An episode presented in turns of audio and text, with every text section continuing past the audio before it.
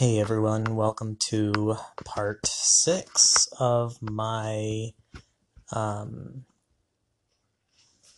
I guess six part um, series of how I found myself in a relationship with a narcissist, and now it's on to how I escaped my narcissist um, and essentially picked up the pieces. Um, on the last episode, I discussed basically the build up to um, leaving my narcissist and the you know immediate aftermath of, of what happened. Um, so after that and i moved in with a friend um, and like i said in the previous episode i essentially was living on a couch for a while. Um, i found myself battling and struggling um, with a lot of confusion and you know essentially finding myself um, i relied heavily upon my sister. Um, i would call her every day. Um, sometimes she would listen to me and talk to me for an hour two hours at a time. I really created an even stronger bond with her than i had before um, and you know thankfully she's an amazing person and a great listener and really good at advising um, in you know abusive abusive relationships.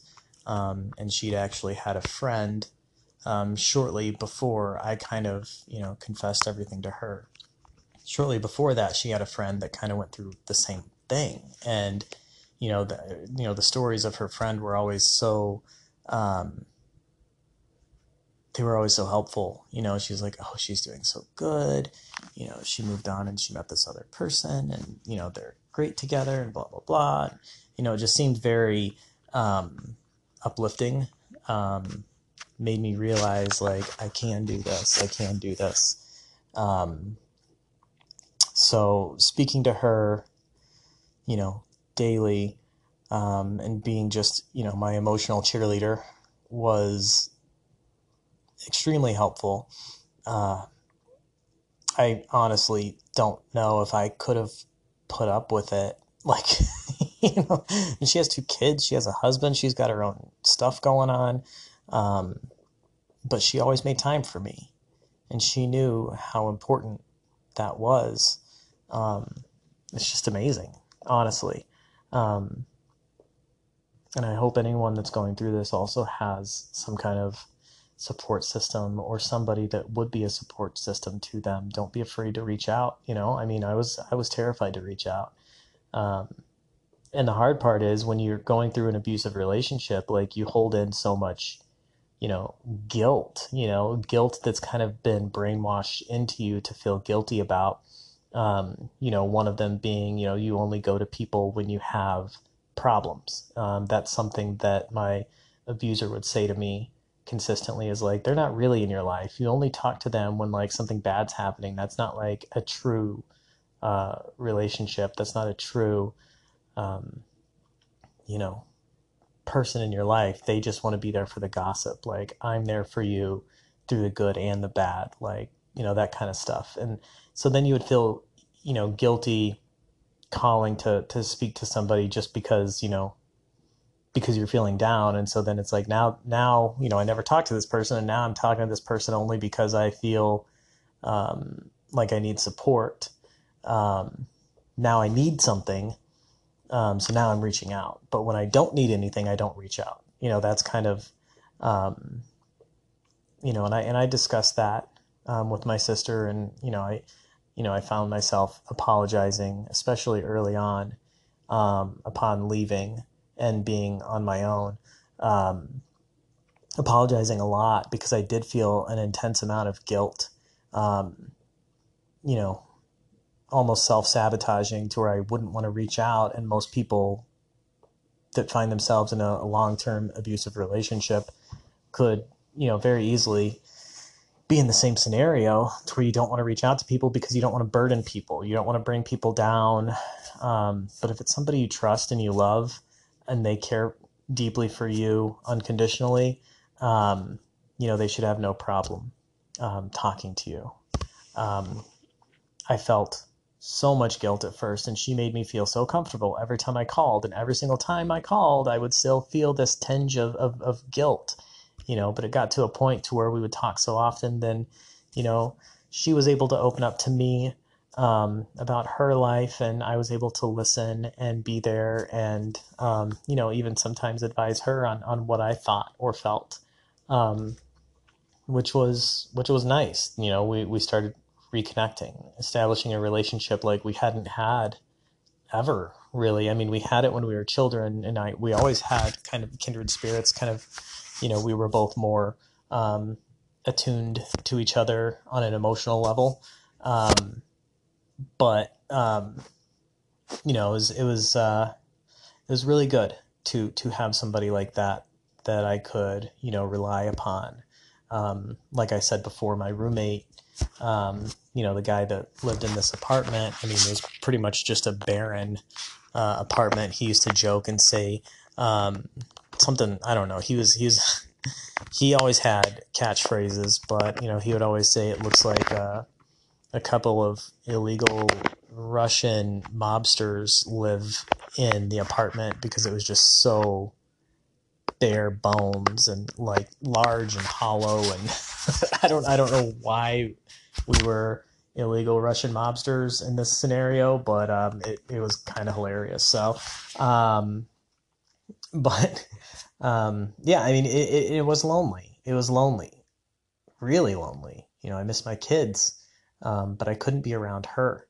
Um, and then I found myself going there to see my kids, and you know, pretty much every day after I would get off work, I would go there to see my kids.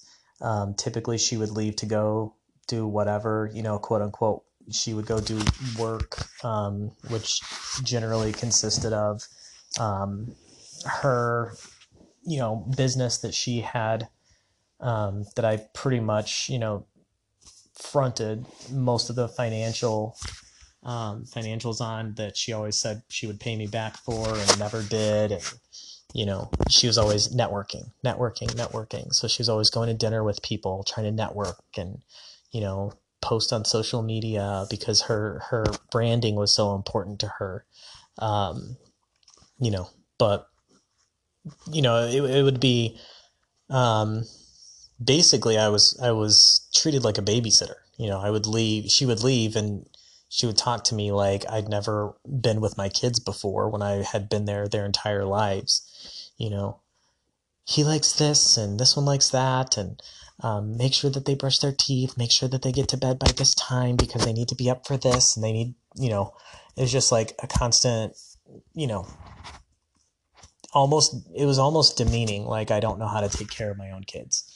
Um, and it was always kind of like that. Even when I lived there, she would like try to tell me what to do. Um, when I was disciplining them, she would try to tell me what to do if they needed emotional support. Um, she would talk to me like I was a child. Um, but it just got, you know, 10 times worse once I moved out. Um, and every single time she was there, she would always have something, um, you know, undercutty, underhanded to, to kind of you know, throw my way something about, you know, sometimes it would be about, oh, I bet you're really glad to, you know, finally have that relationship back with your family. I mean, it's not like, you know, you ever reached out to them before. I'm really happy I was able to bring you guys back together. Um, because, of course, it's all about the narcissism and the narcissist, and it's all about them. And she was the one to bring us back together. I mean, she's really happy that she forced me to reconnect with my sister and now that I've reconnected with my sister, you know, I, I should thank her essentially for, um, you know, discussing things with my sister and having her in my life, you know, or, whatever it is. Or, um, you know, oh, uh, when she found out where I live, she's like, oh, that's a really like young area. There's a lot of young, cool people down there. I bet, I bet there, that there's a lot of girls, you know, just weird, just weird comments. And, um, it was really uncomfortable. Um, pretty much anytime she was around, she made it very uncomfortable. Um, there were times when um, the kids would ask if I was going to be there in the morning, um, you know, and um, my ex would say stuff like, "Oh no, Daddy doesn't want to be with me anymore." Um, what? Wait, what? Why? You know, oh, he wants a divorce. Daddy doesn't love me anymore. He doesn't want to be around me. Um, so he's not going to be around as much. But I was still there pretty much like when I got off work until they went to sleep, I was there. And usually she would come back sometime after they went to sleep. Um, sometimes she would just pop in whenever she wanted and stay for a little bit and say, "Oh, I'm going somewhere else, so can you please stay a little longer?" Um, some and it got to a point where she would be out all night. Um, sometimes I would not be prepared because I wouldn't have work clothes, um, so I'd have to wear the same work clothes that I wore the day before because I wouldn't pack work clothes with me. Um, so she would show up she would leave. I would end up, you know, falling asleep on the couch and wake up at like 2 a.m. and realize she's not home yet and be like, oh my God, what, what the hell? So I text her, um, oh, I'm sorry. I'm, I mean, I'm, I'm not going to drive home tonight. It's too late. Um, you know, and it's like, well, I don't have work clothes. You know, this got to be a fairly regular thing to where I would have to say, like, you need to tell me when you're going to be coming back. I have to work at 8:30 in the morning um, you know, blah blah blah. I I well, why don't you just bring work clothes with you? Why don't why aren't you prepared? Like I don't live here. That's not my job to to bring clothes with me. I don't need to be living out of a suitcase because you want to go stay the night somewhere. You know, I mean, come to find out she was dating someone, and I know that's, you know, probably what was going on. I really didn't care. You know, narcissists tend to need to find a supply. Great, you found a supply from someone else. Like, you know, that I feel sorry for the person. I wish I could meet him and tell him like to be cautious. Um, I don't want anybody to be with her, honestly. Like, she's no good for anybody. Um, you know, when I first left, I was very bitter. And, and part of me at that point was kind of like, good, he probably deserves it. And then it's like, no, he's probably just another person like me that's super empathetic and like you know very much like is someone who likes to you know fix things a fixer a nice guy. Like he's probably a super nice guy because that's who she would go for. She would go for nice guys that she felt were in her mind you know when she sees nice empathetic people she views them as weak and uh, manipulative. Or not manipulative but someone she could manipulate. Um, easily. Um, I mean, there were times when we were together when we would fight, and she'd be like, you know, get this really conniving voice and say things like, you know, if I just wanted, you know, I mean, I could just have sex with you right now and like everything would be better. Like, you're such a man. You're so stupid. You know, just kind of like demoralize me and demean me because I'm a man um, that I was just so easily able to be figured out through sex that she could just, you know, have sex with me and everything would be okay. Mm-hmm. Like you're just you're you're you're such a sad sad little man. How cute you are. I could just, you know, I can be mad at you all I want and then like you can be mad at me, but like if I just like take my clothes off and you have sex with me, like everything's going to be fine. And I know that and you know that. So like stop stop acting like you're a tough guy. You know, that that those those kind of things were said to me um, just really degrading. Um, and you know, basically just trying to trying to attack like any sense of who you are as a person.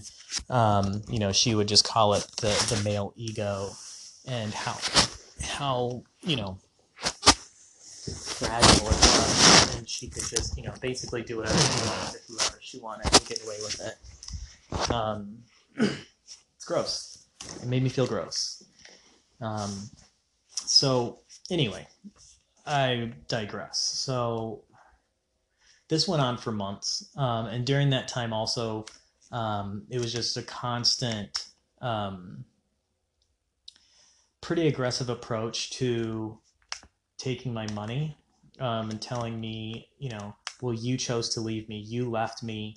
Um, you left me with no no job like how am i supposed to get a job like i don't have any skills because you know you wanted me to depend on you um, which is not true um, i always tried to get her to get a job and she uh, never wanted to she wanted to homeschool the kids. I wanted the kids to be in school. She would have nothing to do with hearing that, so I kind of gave up on that fight. Um, she got fired from her job when we first started dating, um, and never got a job, an actual nine to five again. And she got fired in a really nasty way. Um, come to find out, it was more or less like she's an asshole and nobody liked her there because she's an asshole. but at the time, I thought everyone was nasty to her because everyone was basically like, you know, bleep you, go away. Like, I don't, we don't want you to work here anymore because you're an asshole. Um, and then she, you know, so, so she doesn't work well with others. She doesn't play well with others um, at all. And that was very apparent the longer I was with her. I mean, the reason she doesn't have a regular job is because she can't get along with anybody. Um, I think she had a small stint of a part time job at a uh, like a high end, um, kind of like a vintage um, clothing store. Um, but the only reason I think that worked out for a little while was because she worked alone. Um, the owner, and you know, that was somebody she was able to, somebody that she looked up to, and somebody that she wanted to emulate. Um, so when a narcissist um, views somebody as their superior, they will kind of do the same thing that they would do with you um, during a relationship, which is idolize and go through the ide- idealization phase, uh, put you on a pedestal and you know stroke your ego and tell you how great you are. Um, until they don't think that there's anything more that they can get out of that relationship, and if they get too big for that role, um, and if they feel slighted or have any kind of narcissistic injury, um, that would change it. Um, which I don't even remember why she ended up stopping working there. I think that it was just like a, a few months, and then I think she was modeling at the time, um, which was also a very strong supply for her, you know, doing her modeling. Um, but anyway, um, so she would essentially funnel money um, from me. I was paying for the mortgage when I moved out. I was paying for her electric bill, her gas bill, her water bill, um, her car insurance, her cell phone, um, any kind of video streaming services. I had Netflix at the time, I had Hulu, and I had uh, Prime TV, which she would rent movies on for the kids, you know, almost nightly, you know, $4 here, $4 there. Um, my, my credit card was still linked up with her um, Amazon account, um, her Audible account. You know, and she kind of took full advantage of that. She even had the audacity to ask me for a new um, vibrator when I knew she was dating someone else and I had already moved out of the house. Like she asked um, if I could, if she could purchase a vibrator for herself um, and some new lingerie um, because her card, um, she didn't have a card at the time, and she said she would give me the cash for it. Um, I told her no. Um, and she kind of threw a little bit of a fit, but I think just because of the situation, I don't think she threw as big of a fit as she would have.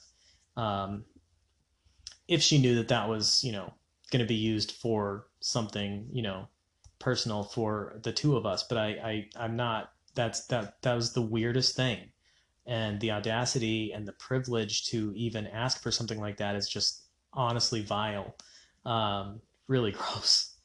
Um, but you know that's the kind of person you know you are dealing with. Um, someone who literally has no sense of of you as a person. Like they don't understand you as a person um, because they just literally have zero real empathy. They don't really have empathy. The only empathy they have is is mimicked, um, and they try to find someone who is very caring because they want to be able to emulate you and know how to act and react um, to other people.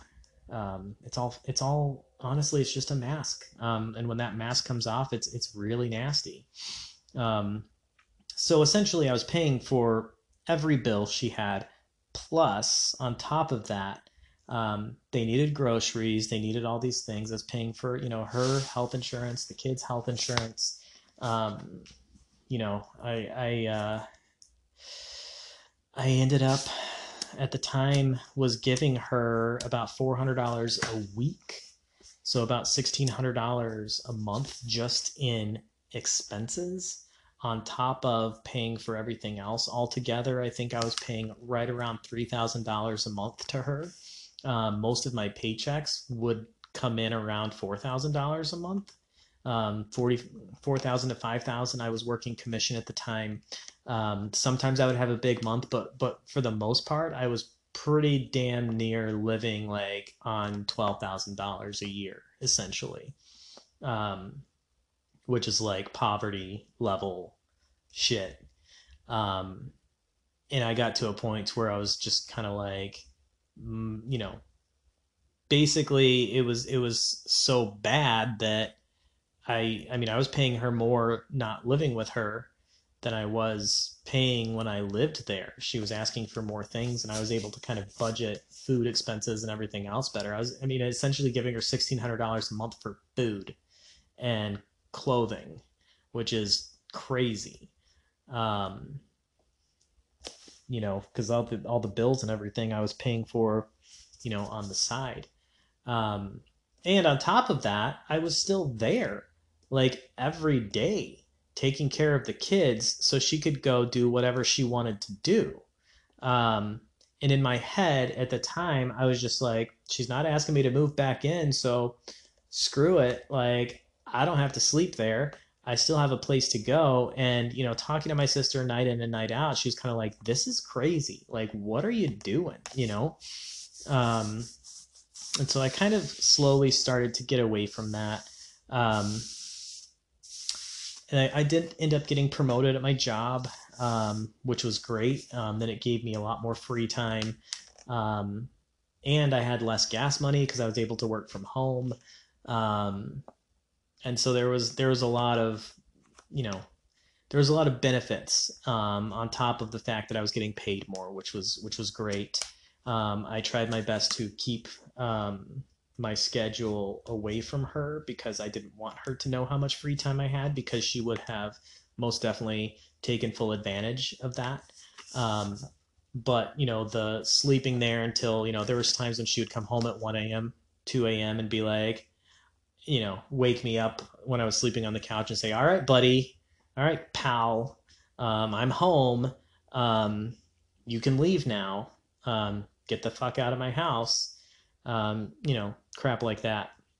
Um, so just kind of like she can show up whenever she wants, kick me out of the house whenever she wants, beg for me to be there whenever she wants, to take advantage of me, and I was allowing it to happen, which really makes me sad for myself. I didn't really have boundaries and I didn't really set boundaries. Um, and the more I talked to my sister, um, the more boundaries I started to set for myself. Uh, but it was still, you know, too much. And it was just kind of like trying to get her to compromise on some of these things. Like, you can't be gone all night without letting me know I'm going to be watching the kids there. She did not let me take them back to my apartment. She did not want them to see my apartment. She wanted them to have nothing to do with where I lived. She wanted full control. Go figure, right? Uh, full control, narcissist. um, so I, eventually I, I kind of started to take more time for myself, take more time for myself, um, start to set days when I would be there um, and stuff like that. Um, and so I tried my best to kind of get some sense of a schedule together. Um, I ended up eventually um, fighting and fighting and fighting to get the kids to come back to my apartment. Um, and that was basically, I ended up giving her a time frame because she wouldn't let them come see my house. She wouldn't let them see my apartment. And I basically said, I'm going to start taking the kids back to my apartment. And, you know, um, a lot of the stuff that was going on during that time was, was very much, uh, during the Me Too movement. So a lot of times you'll notice that narcissism, um, narcissists will start to blame you for things that are going on in the world. Um, and being a white male for myself, um, I got blamed for being, you know, a lot of things, um, mainly a rapist because I'm white. So then she started saying things, you know, using terms like consent to her advantage when the movement itself, uh, you know, in a pure form is, is absolutely um, a beautiful thing. Um, people that are manipulative can use it in a very negative way. Um, and unfortunately, um, you know, my my ex was one of those people that was kind of, you know, using that to guilt me and shame me. Um, you know, anything from putting my child up on the counter to brush his teeth. Um, next thing you know, she called me a rapist because I moved him from one place to another without his consent. He didn't want to brush his teeth yet. You forced him to brush his teeth. You're forcing him, just like every other dirty old white man in America. You're no better than any other rapist. Um, you're just a rapist.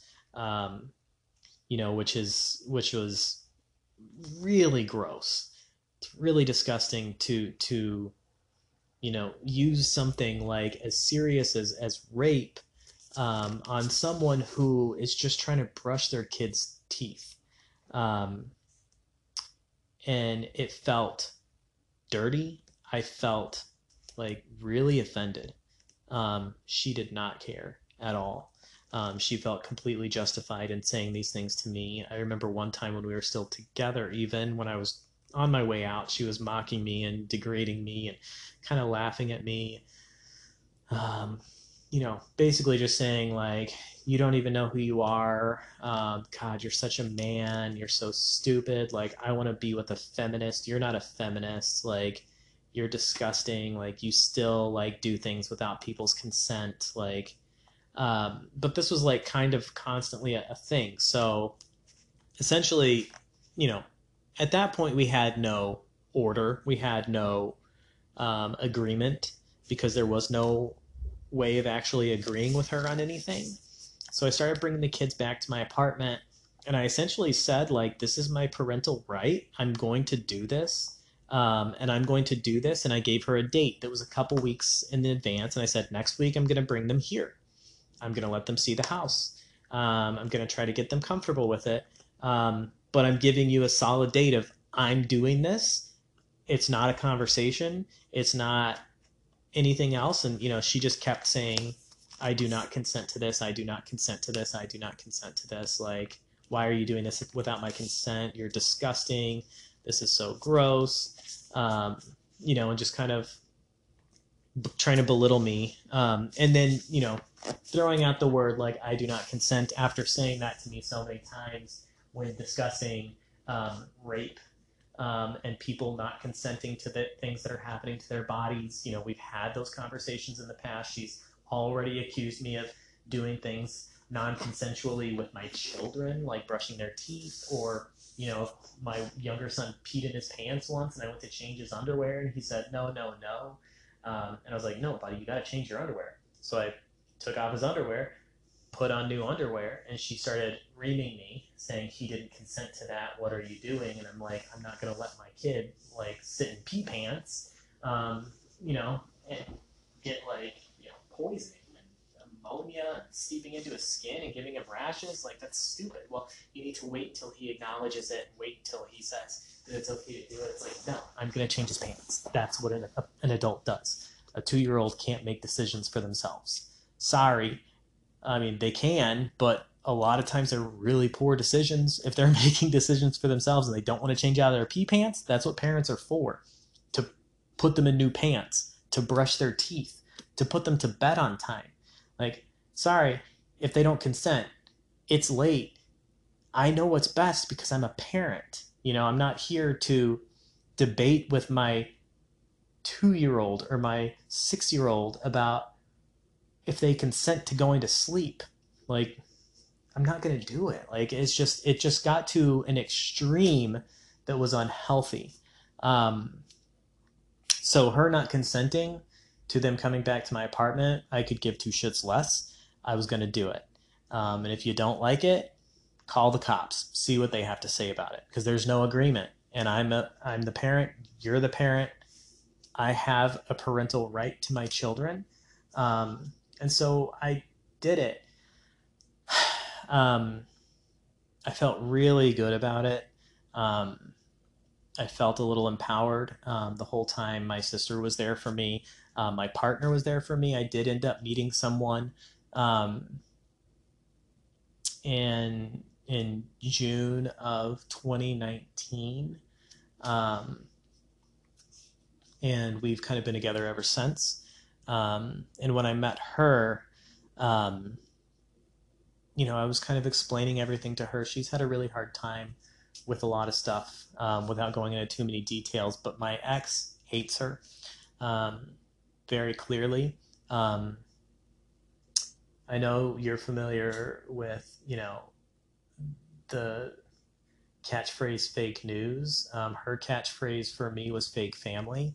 Um, you know, she started accusing me of, of uh, spending less time with my boys um, because I wanted to spend more time with my fake family. Um, that I cared more about my fake family, that I would spend more money on my fake family than my own children. Um, and my kids are seeing it and they're seeing who I really am.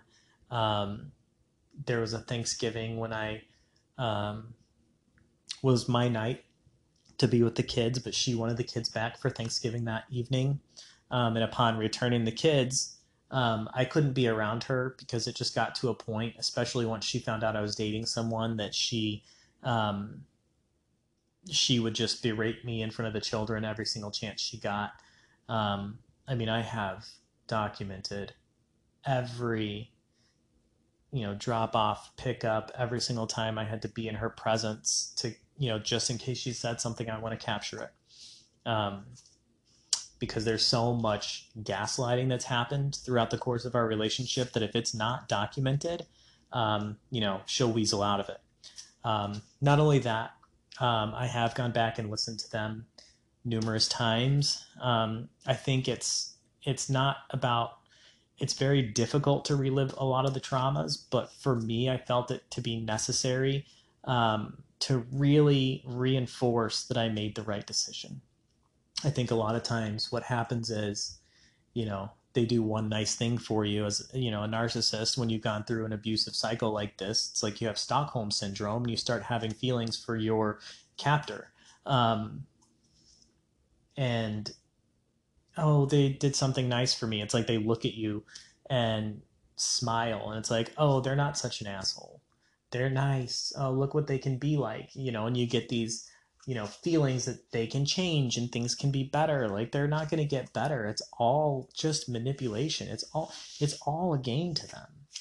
Um they don't really have feelings. They don't really i mean i'm sure they have feelings like but they don't have normal human emotion um other than using people for their benefit.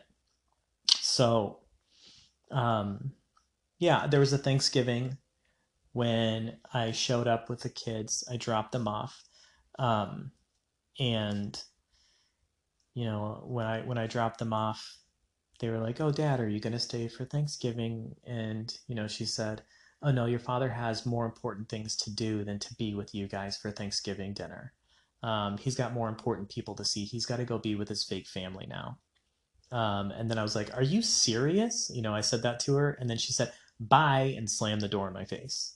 And i'm like what the fuck? You know and then and then the kids are like you know who knows what the kids are thinking at that point? They really think that i have more important things to do than to go be with them that i would rather be with other people than my own children. Um the truth is i just can't be around her. That's the truth. The truth is i have to be around her because of the children for pickup and drop off, but that's it. That's that's that's the extent of the levels of bullshit I can handle in a, in a week is pick up and drop off from a narcissist. Like I, I want nothing more to do with it. And I, at this point, um, you know, that's, that's good. You know, I've really set boundaries for myself. I've really set, um, guidelines for what I will and will not um, put up with. Um, and for a long time, when I first moved out, there was just this back and forth of her attacking me almost on a daily basis. When she found out I was dating someone, I didn't tell her who I was dating. Um, and she assumed that I was dating someone from our homeschooling group. Like the kids went to a homeschooling co op, and she would, um, like most narcissists, they try to throw a bunch of accusations at you without actually knowing if any of it's true. Um, and basically, the best way I can think of it is like, you know, in my head, for some reason, I always imagined it as like taking a bowl of pasta that was like just cooked, like spaghetti, and just having it on a plate and throwing it up against the wall, and the plate explodes. Um, and then, you know, seeing what noodles stick to the wall, you know, um, most of it's going to slam on the floor, but there's going to be a couple truths they might uncover with all their web of lies that they throw at you. So she was just throwing a bunch of shit against the wall, basically, and seeing what stuck. What noodles would stick? What can she get out of me that I wouldn't normally admit to? And if she throws enough things at me, maybe I'll admit to something. Um, she did that a lot when I had first moved out. Um, actually, before I moved out, even um, it was a constant um, I know you're on Ashley Madison. I know you're on Bumble. I know you're on, you know, uh, what's the other ones? Tinder. I know you're on Plenty of Fish. I know you're on these. I've seen the profiles. It's like prove it, prove it, prove it, prove it, prove it, prove it. Because I know I ain't. You know, she could never prove it. Um, but she was throwing a bunch of shit at the wall and seeing if I admitted to something, or if I got scared, or if I looked like I was nervous, because um, they can sense that shit. Um, just the way their mind works you know? So she was doing this with with other parents and you know i heard you were flirting with this person. You're so disgusting. Why would you flirt with this person um, at co-op? Um, and i was actually friends with this person. Um, you know i heard you you asked her on a date and she shut you down. Like you're so disgusting. Um, you know? And so then i contacted this person. I was like did anything happen? Because i was out of town for work. So she filled in and then she comes back at me after she fills in on a day that I'm normally with the kids at this homeschool co-op. Um, you know, spitting off all this like toxic shit about how I'm asking the moms that are going to homeschool co-op there on dates. Um, she didn't know I was dating someone who was not a homeschool mom, um, but she was just kind of throwing it out there. So I immediately like you know reached out to my friend um, and she was like, What the hell? You know, I showed her the screenshots of what my ex was saying. And so she immediately took to Facebook and Facebook messaged her a picture of her and her boyfriend and said, This is my boyfriend, you know, whatever his name was. I'll just say Jim in this case. This is my boyfriend, Jim, um, and me. Um, no, I'm not dating your husband. Um, no, he never asked me out on a date. Um, please stay out of my life and keep my name out of your mouth. I've got more important things to worry about. Um, she didn't respond beyond that. Um, or, you know, my ex actually replied. She was like, oh, okay, um, this is just what I heard, blah, blah, blah. Like, if there was a, you know, if there was some kind of confusion, I'm so sorry. This is just, you know, I don't trust him and what he's doing. And I just feel like, you know, there's something going on. And if I misheard and if somebody told me something, I apologize. I misheard it. Um, tried to like act like she was just this like, you know, a victim in the whole, you know, that somebody else was to her, which is, you know, a fabrication. She was the one that fabricated the entire thing. So, you know, then she gets mad at me for, you know, even saying anything and eventually my my partner that I was with actually, you know, came out and emailed her directly through Facebook saying, "Hey, this is me. This is my name. I'm dating Phil. Um, you know, if you have anything to say about it, you can talk to me directly. Please stop harassing my partner. I'm not going anywhere. I'm not planning on going anywhere. Um, you know, so if you got something to say, say it to me." Um, of course, my ex did not respond to her at all. What happened was that just amplified her harassing me even more. Um, you know, she also um, took a screenshot of it because she said something about please stop harassing, um, please stop saying that Phil is dating people from the homeschool group. Um, you know, there are multiple people there that have not really spoken that highly of you. Um, I don't think that it's wise to be, you know, throwing accusations around. She was pissed. Um, and so then my ex took a screenshot of that, posted it online, and was like, what the hell is up with this? You know, all you people basically essentially saying all all you people suck and you're all two faced and like who's who's saying negative things about me like you suck um, and posted it on the group um, tagged the group of the the homeschool group in the message of the screenshot from my girlfriend to um, her that was a private message. She just broadcasted it to the world as a smear campaign. And she was hurt and she was injured and she was basically like fuck all you people.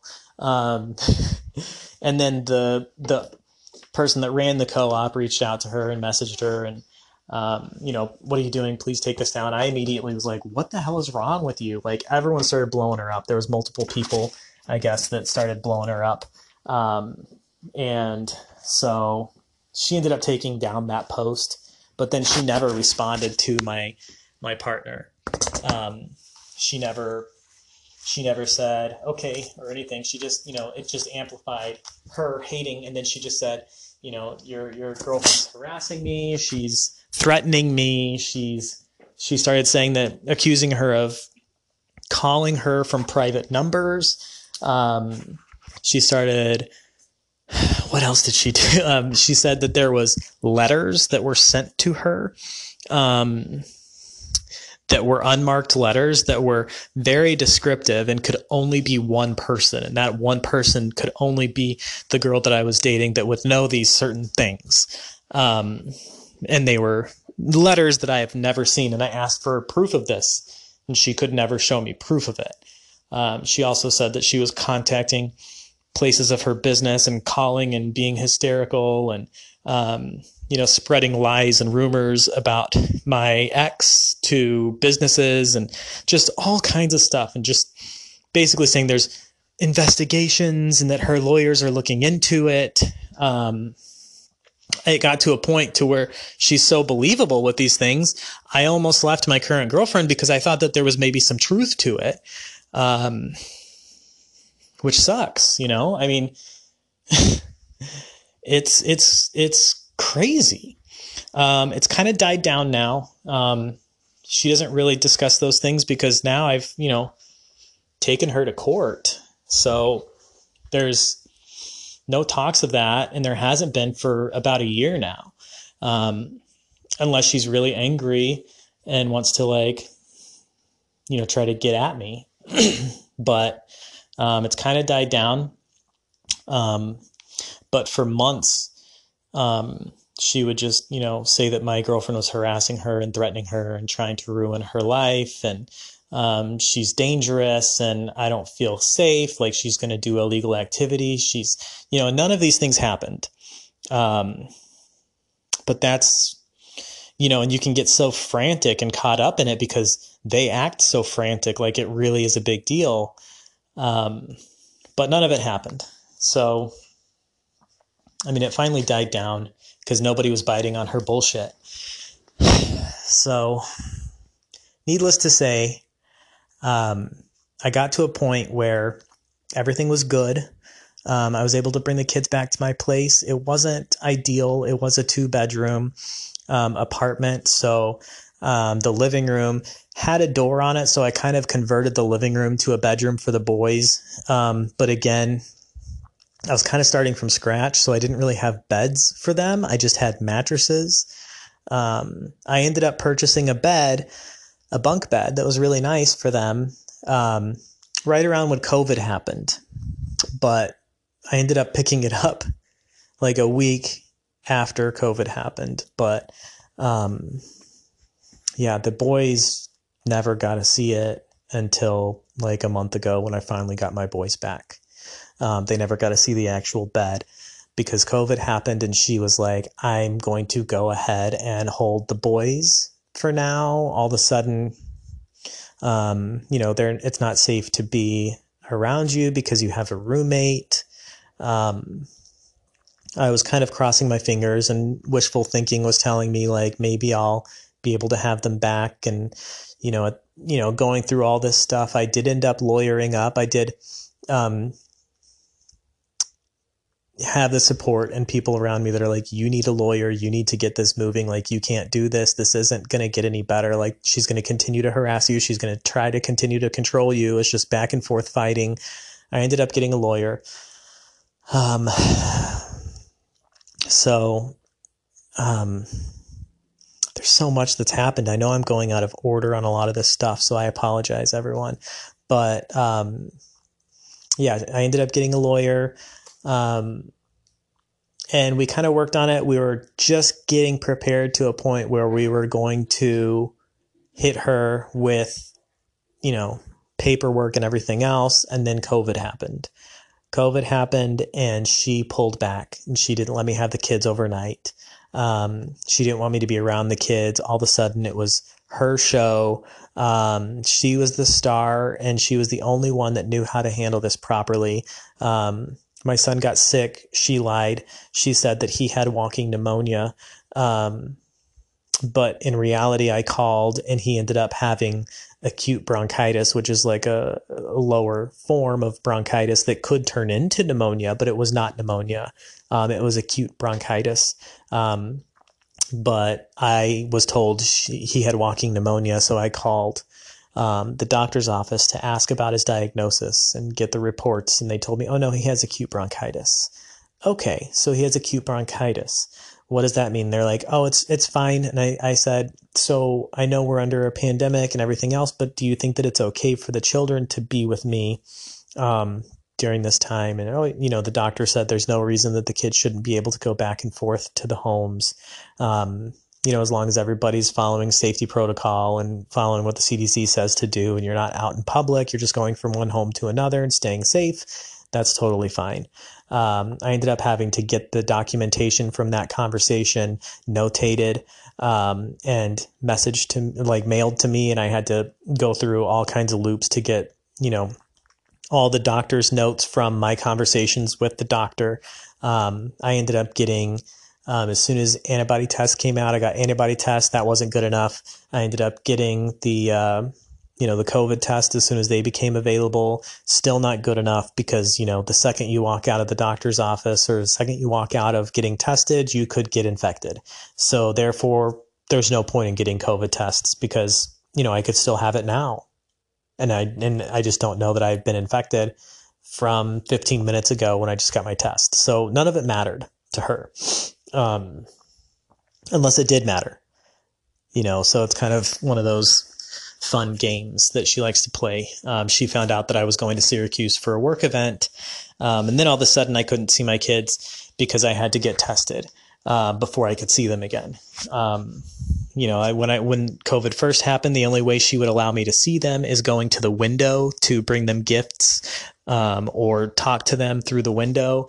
Um, and I said that I was not comfortable doing that because, um, well, she would stand in the background, and anytime I would try to talk to them, or if she didn't like something specific that I was saying, she would um, you know, jump in and try to correct me on how I was speaking to the kids. And you can't say that. You can't say this. Like, what are you, you know, just, just trying to correct, or even just, you know, if the kids were feeling big feelings, trying to like monitor and basically just hover and tell me how to be a parent. Um, creating a really toxic environment. And, you know, then she would throw in degrading things about, you know, my partner and my lifestyle choices and whatever else she wanted to do to try to make me look like an ass in front of my kids. And essentially, I stopped doing that because I was not going to put myself through that toxic, harassing, abusive, you know, type of behavior in front of the children. It's not good for me. It's not good for my mental health. It's not good for the children's mental health, most of all. Um, and I'm not going to do it. Then she offered to go on a hike with the kids, but she would have to be there. We would have to wear masks. We would have to stay six feet away from each other. She would be with the kids and I could follow behind at six foot distance, but I could still see the kids. And I said, no, I'm not going to be around you. Uh, I'm especially not going to go on a hike with you in isolation where you can say whatever the hell you want and get away with it. I'm not doing that. So eventually Um, you know, and I kept saying, I can take them in my car. I can take them in my car. She would not allow me to take them in the car. Um, and that was a huge fight. That was a huge back and forth debate for months. Um, got to a point where I was like, I'm going to clean out my car. I'm going to sanitize my car. I'm going to show up and I'm going to take the kids. And she wouldn't let me do it. So eventually she was like, how about you take them for a walk around the neighborhood? You know, there's, there's places you can go. There, there, there's paths that we could go on that are isolated around the house. Um, which was my first actual outing with the kids during COVID. Um, it was for about six hours or so then it became kind of a regular thing to where she would meet me somewhere that was close to where she was, um, a park or something like that, that was county park or something, but as long as it wasn't too far away. And I kept fighting saying, I should be able to drive with my kids. I should be able to drive with my kids over and over and over again. And she wouldn't let me until one day she was late for pickup when we were at a county park and we were trail walking um, she was going to be an hour late. And I said to her, well, you said you were, no, that's not what we agreed to. You said you were going to be here. You're not here. Um, and then she instantly called me and she was like, well, if you want to bring them over, okay, you can bring them over. And at this point, she had moved out of the house. Um, she'd moved out of the house in October, um, and she was living in a new place. Um, so the house was vacant, but she still had her stuff in it. And the lawyer told me I couldn't move in yet, um, which was kind of my ticket to getting my kids back overnight. Um, she didn't really know my plan at the time. But um, so she had just moved into this place and she didn't want me to give, she didn't want me to have the address. Um, she wanted me to be picked up or pick up the kids. Um, she wanted to pick up the kids. She wanted to drop off the kids wherever wherever I was meeting them. Um, but because she was late and I called her out on it, she was like, "Okay, you can bring them here." You know why? Because it was convenient. Then all of a sudden, COVID nineteen out the window. She really doesn't give a shit because it's really about convenience for her. And I think she was sick of having to pick them up and drop them off. And I was pressing the issue enough to where she got sick of of being um, you know, put out. She she she actually had to do something.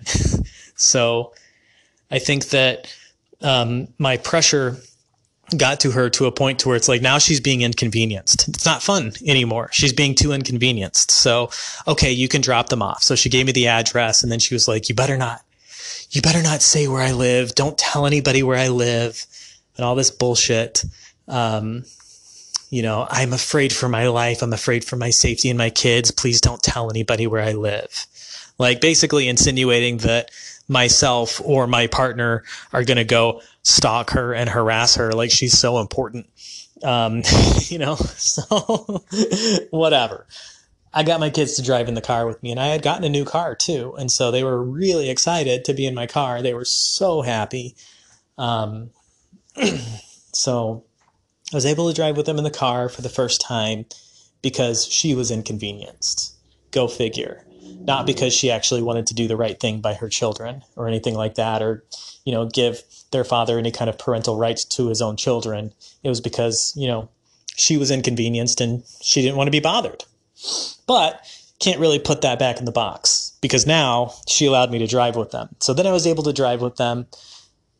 But they still couldn't stay the night with me. I did still have a roommate. I stopped living there and just lived with my partner. I ended up moving in with my partner because what the hell's the point in paying someone rent when I'm not even staying there? At this point, I was living with my partner during the pandemic, you know, because we wanted to isolate things too. And we didn't, I didn't want to be moving back and forth between homes. So I was basically paying rent on this really nice house that I wasn't even staying in. So I ended up stop paying rent.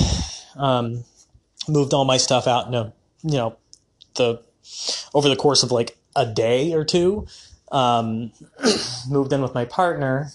And then October was when my ex was supposed to move out. Um, she told me she was going to move out in October. October rolls around.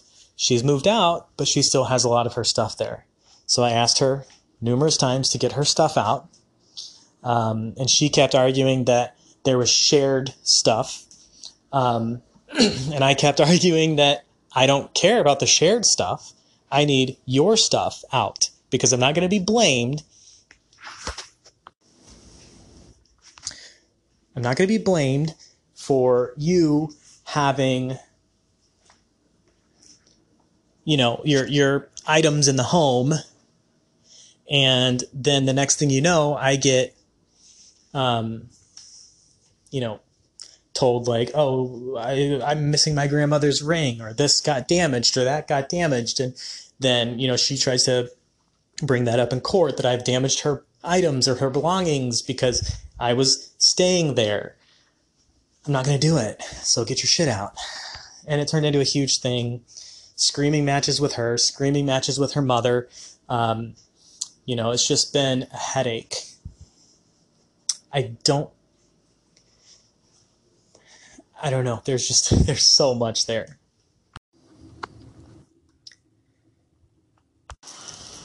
So anyway, um, yeah. So I didn't move in. I couldn't move in. Um, my whole goal with my lawyer was to get her out of the house once we knew that she was moving out anyway, getting into the new home, um, and then we could take her to court and get everything set up, start the divorce, get it finalized, get my visitation back with my kids, because then I wouldn't have a roommate. She would have no more excuses as to why I couldn't have the kids overnight. Um, so there was a lot there, but she was basically squatting on the house and keeping her stuff in, and then saying things like, the house is free for you to explore whenever you want. Um, but then when I would go to look in the home, she still had, you know, she still had items that were there that were hers and i said i can't move in until you get your stuff out.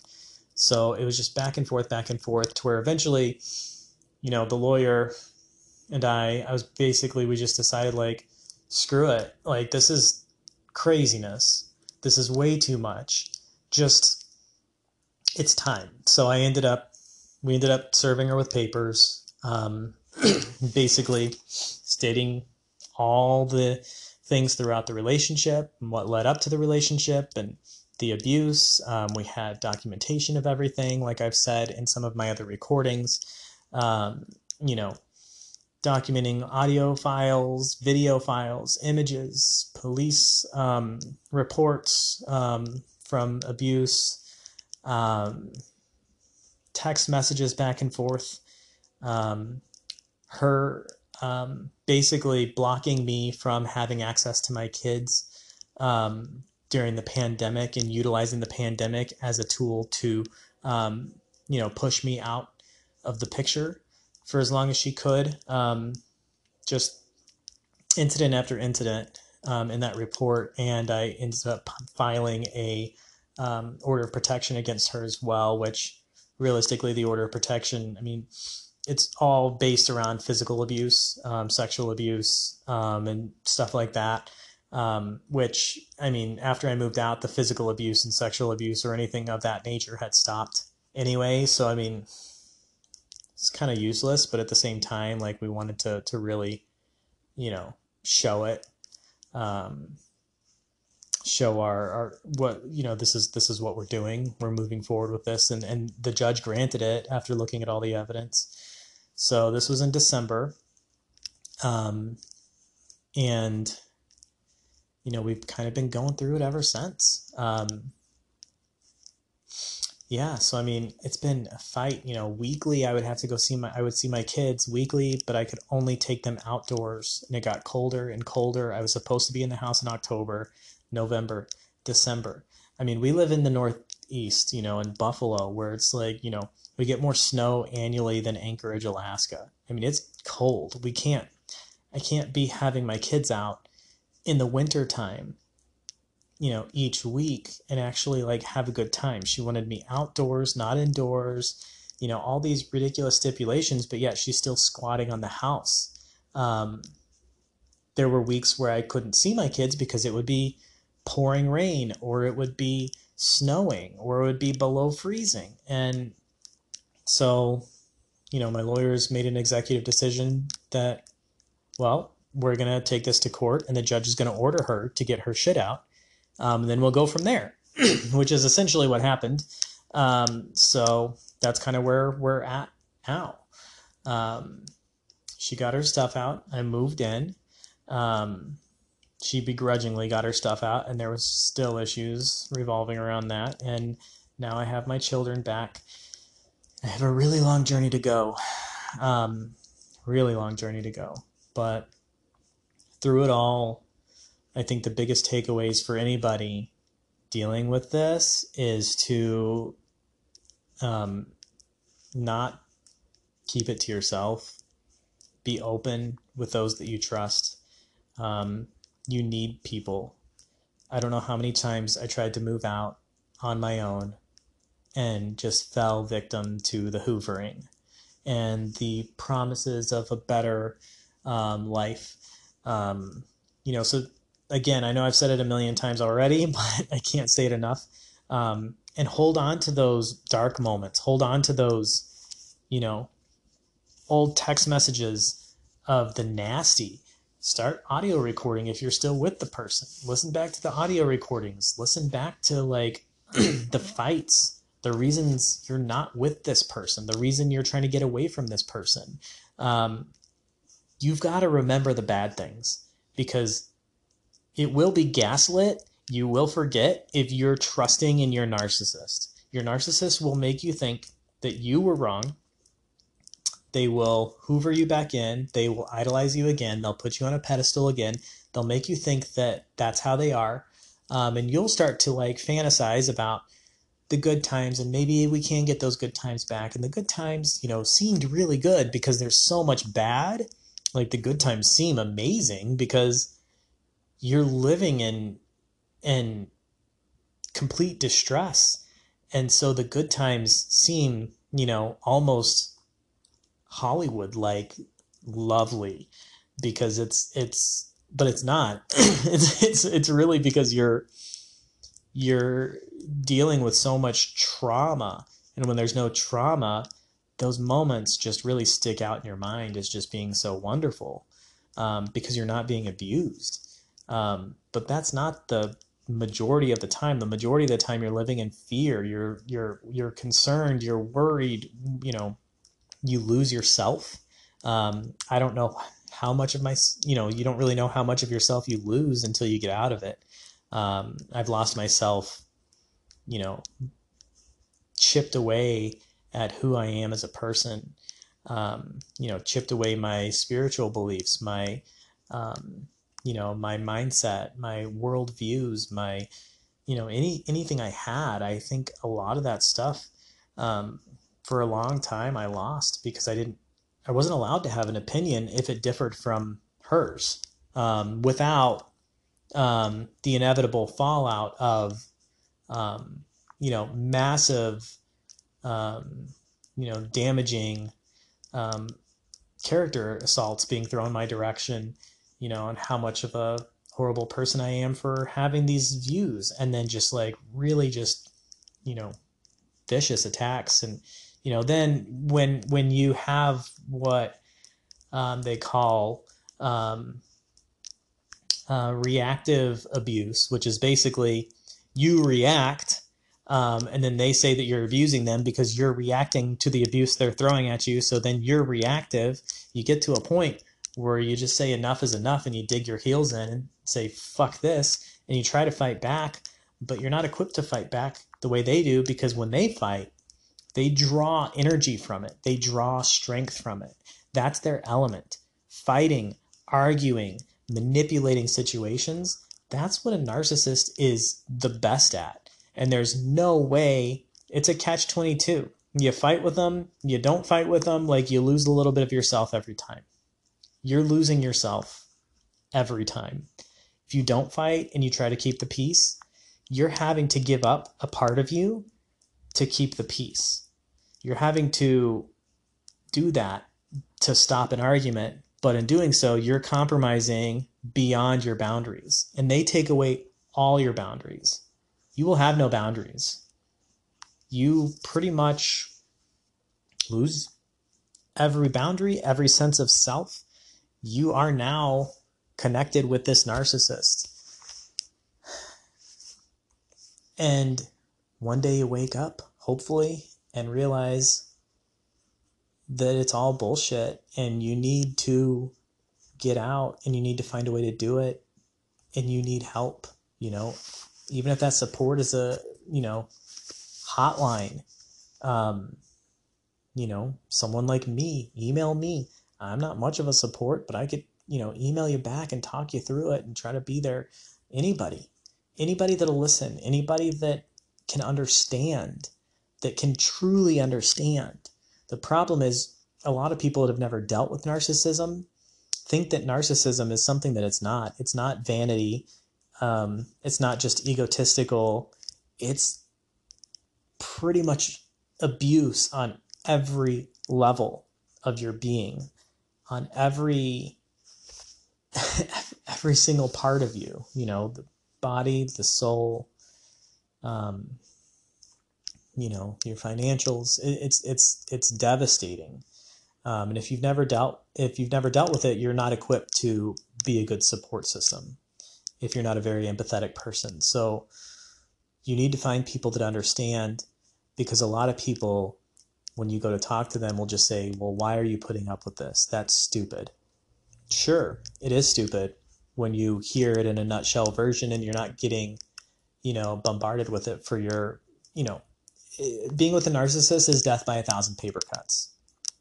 It's not that the one thing they said is so bad or the two things that they said are so bad, but the thousand things that they said really starts to break you down in a way that you didn't even know was possible.